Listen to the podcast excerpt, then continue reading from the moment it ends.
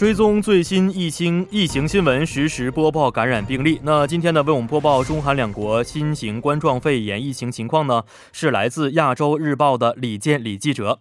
那好的，马上接啊接通我们的李记者电话。喂，你好，主播晚上好，各位听众朋友们，大家好。哎，你你好，那还是啊，每天的这个新闻都是关注着我们的心，所以还是要请您首先介绍一下这个中国呀最新的这个疫情情况到底是什么样的呢？好的，我们根据中国政府网站最新公布的数据，目前中国国内这个累计确诊病例是七万四千两百八十二例，累计死亡病例是两千零九例，累计治愈的病呃这个病例是一万四千七百六十六例，呃，然后现在是呃当天当天的新增这个治愈病例首次超过了呃这这个新增的确诊病例，也算是一个好消息吧。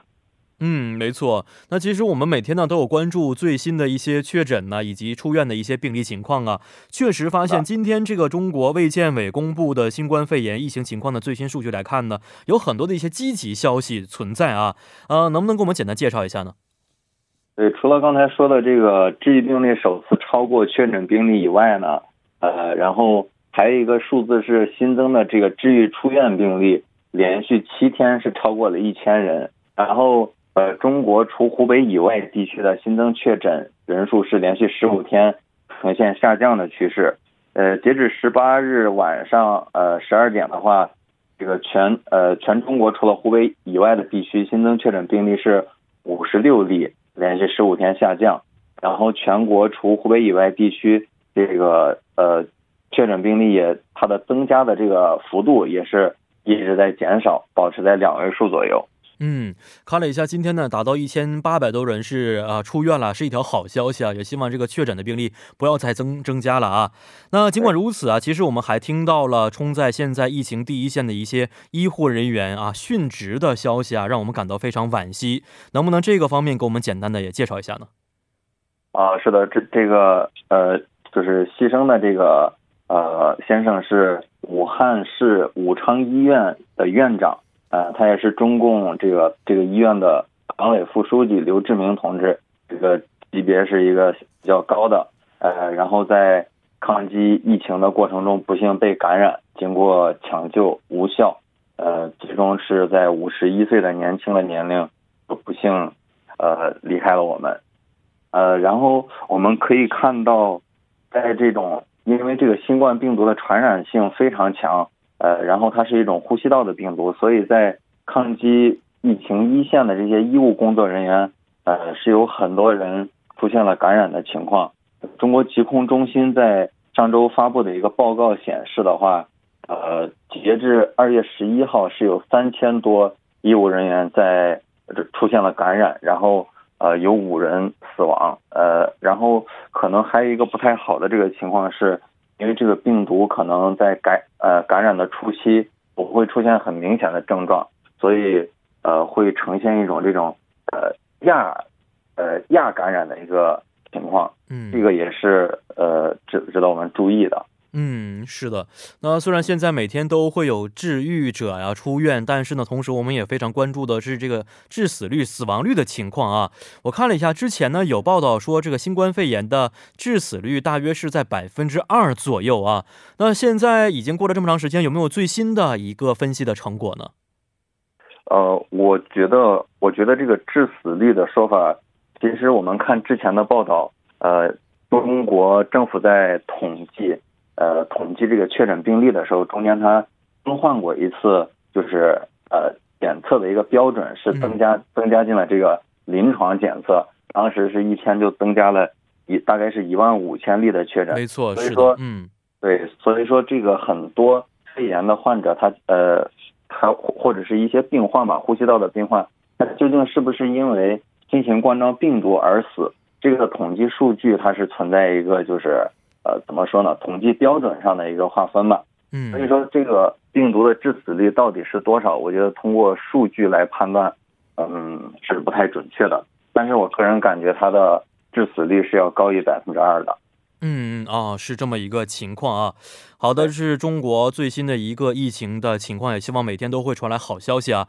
来看一下今天这个韩国的情况啊，我也注意到今天韩国白天的很多新闻说，今天韩国新增的确诊病例可以说是一个爆发式的增长啊，也不为过了。那这方面情况还是要请您给我们介绍一下。对，韩国今天是呃出现了新增确诊病例是二十例，我们知道。之前的话，它累计是三十一例嘛，所以几乎就是之前累计确诊病例的三分之二，呃左右。然后现在韩国的确诊是达到了五十一例，呃，这个数字是非常，呃，怎么说呢？是爆炸式的，也是没错，嗯，对，引起了这个呃很很多人的担心啊。为什么会这样呢？是因为呃这个是一个聚集性的感染，呃，我们知道这韩国的第三十一例确诊病患在。确诊之后，呃，在在这个出现症状到确诊之前的这个大概有十天的时间，他是参加了很多这种集体性的活动，然后也是呃在各地就是呃比如说去公司或者去上班或者参加一些聚会，所以导致在一次参加聚会的时候有呃十多个人这样一次就被集体感染了，所以他这个数字是一下突然增加。嗯，是的，呃，有这么一个说法，说如果一个人传的很多的话，会把这个人定义为超级传播者啊。而且您刚才提到的这个大邱出现的确诊患者，基本上都是与这个第三十一例患者啊有过一些接触情况。那是不是现在我们就会去确定说三十一例患者就是我们所担心的超级传播者已经出现了呢？是的，韩国的卫生部门已经把这个第三十一例患呃患者定为这个超级传播者了。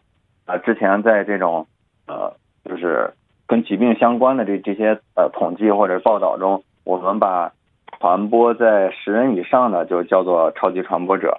然后我们看到这次这个呃第三十一例确诊患者，他是把病毒传给了，总共是传给了十五个人。呃，截至目前，截至目前，他这个第一轮传染是传给了十五个人。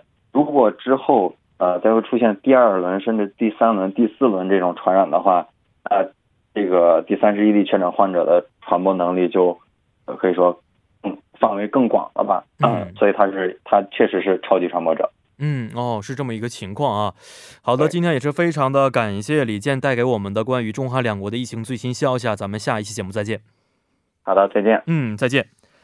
好的，我们听完中韩两国的一些这个最新情况之后呢，其实世界各地呀也都是出现着一些新的不断的变化情况啊。比如说，这个随着新冠肺炎持续蔓延的情况呢，也给啊这个港澳台的一些地区带来了不仅是防控疫情的挑战，并且同时也有这个生活物资方面，包括内需不振呐、经济下滑等等方面的一些诸多压力啊啊！而且大家都是知道，这个有着国际中心之称的香港呢，目前情况呢也是比较这个紧急的，但是。当地情况究竟是如何的？现在呢，我们就将香港的审计师伊库的电话连接到我们的直播间，了解一下当地的情况。喂，你好。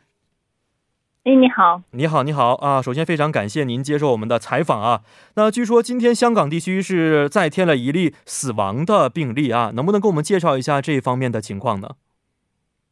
嗯，据我了解呢，现今天那个死亡的病例大概是七十岁的一个呃一个人，然后我们。现香港呢，应该大概有六十多个确诊的病例，然后两个死亡的案例。对，嗯，哦，是这样，已经出现今天一个死亡的案例啊。那目前香港地区的疫情情况是什么样的？能不能给我们介绍一下呢？嗯，主要是啊，就是这六十多多例，然后有两个确呃，就是确诊死亡的案例。嗯，但是呢，就是目前来说，大家还没有进入一个非常恐慌的阶段，就是。大家都有做好防控呃的措措施，嗯，但是就是死亡案例来说，一位是好像是有并发症，然后另外这一位是七十多岁，就是说可能呃年纪比较大了，嗯，就抵抗力没有那么好，嗯，对。哦，出现这个情况，而且今天我看了一下，也没有这个新增的确诊病例出现啊，也希望能够朝着一个很好的方向去发展啊。但是我们在关注新闻的时候呢，也发现说，这个香港地区也出现了市民们通宵这个排队买口罩的情况啊，还包括了一些比如说超市当中啊抢购物资的一些情况。那今天这个新增的死亡病例会不会促使大家更加的有这种心态去去抢购物资、去买口罩呢？您有这方面的一些担忧？有情况吗？嗯，这个一定程度上会有的，因为毕竟有一一个死亡案例嘛。但是，呃，就是抢口罩这个现象其实一直都存在，毕竟现在就是供不应求，然后大家也是就是通宵去排队买口罩，所以这一方面确实会比较困难。嗯，是这个口罩，我想简单再问一下，以前这个口罩的价格和现在相比的话，会出现一些呃不是特别正常的上涨情况吗？有的。呃，据我所知，如果是就是，呃，平常大概是二三十块港币就可以买到一盒，嗯，但是现在呢，基本上药房就是都是两三百起，哦，就比较夸张，对，增长了大约十倍的价格，是不是？这即使这么高的价格，大家也会通宵去排队，而且，呃，口罩的数量现在也是供给比较平衡吗？嗯，是这样子的。其实大家排队去买，或者是说抢购的，其实是那个价格没有那么高的。嗯，就可能说有一些药店呐，或者政府进了一些呃，就是进了一些口罩，然后分发给不同的呃药房，然后他们以相对正常的价格，大概呃当然也比平时的贵很多。嗯，对，大概呃，据我所知，大概是八九十块港币。这样子的价格，但是大家不能接受，所以才大家才会才会去通宵啊排队买这个东西。是的，那您刚才也提到了说，香港政府啊也是啊购买了很多的一些廉价口罩来去卖给市民朋友们。所以您如何去评价现在香港特区政府的这个防控的措施呢？嗯，香港政府的话，主要的防控在于就是控制出入境。就我们所嗯，就我们所知，已经嗯。主要控制了呃关口，然后不让呃就是如果内地来的旅客一定要有十十四日的那个隔离，嗯，而是这一方面，对，嗯，然后呼吁大家就是尽量少减少外出，没错，现在尽量不要接触生人，不要外出，是一个这个防疫的最重要的环节之一啊。那您现在的工作有没有受到此次疫情的一些影响呢？嗯，是有的，我们公司已经就是尽量是 home office。对，嗯，然后就是在家办公，然后尽量减少，比如说呃，可能去呃我们客户那里的时间，然后尽量就是各各项都是远程沟通。哦，是这样。刚才我提到说，香港啊，其实是啊国际的金融中心之一啊。那现在香港的经济有没有受到此次疫情的影响呢？嗯。如果说是零售业、旅游业，嗯，还有酒店业的话，影影响是挺大的。嗯嗯。其他行业的话，如果是可以远程办公的话，呃，影响是稍微小一点的，但是确实是对香港有冲击的。嗯嗯，是这样的。好，今天也非常感谢您接受我们的采访，也希望您多多注意身体，也希望这个疫情能够赶快过去，使大家恢复正常的生活当中。好，非常感谢您。好，谢谢。嗯，再见。嗯。好的，那么完成今天的连线之后呢，下面为您带来的是今天的每日财经一听就懂板块。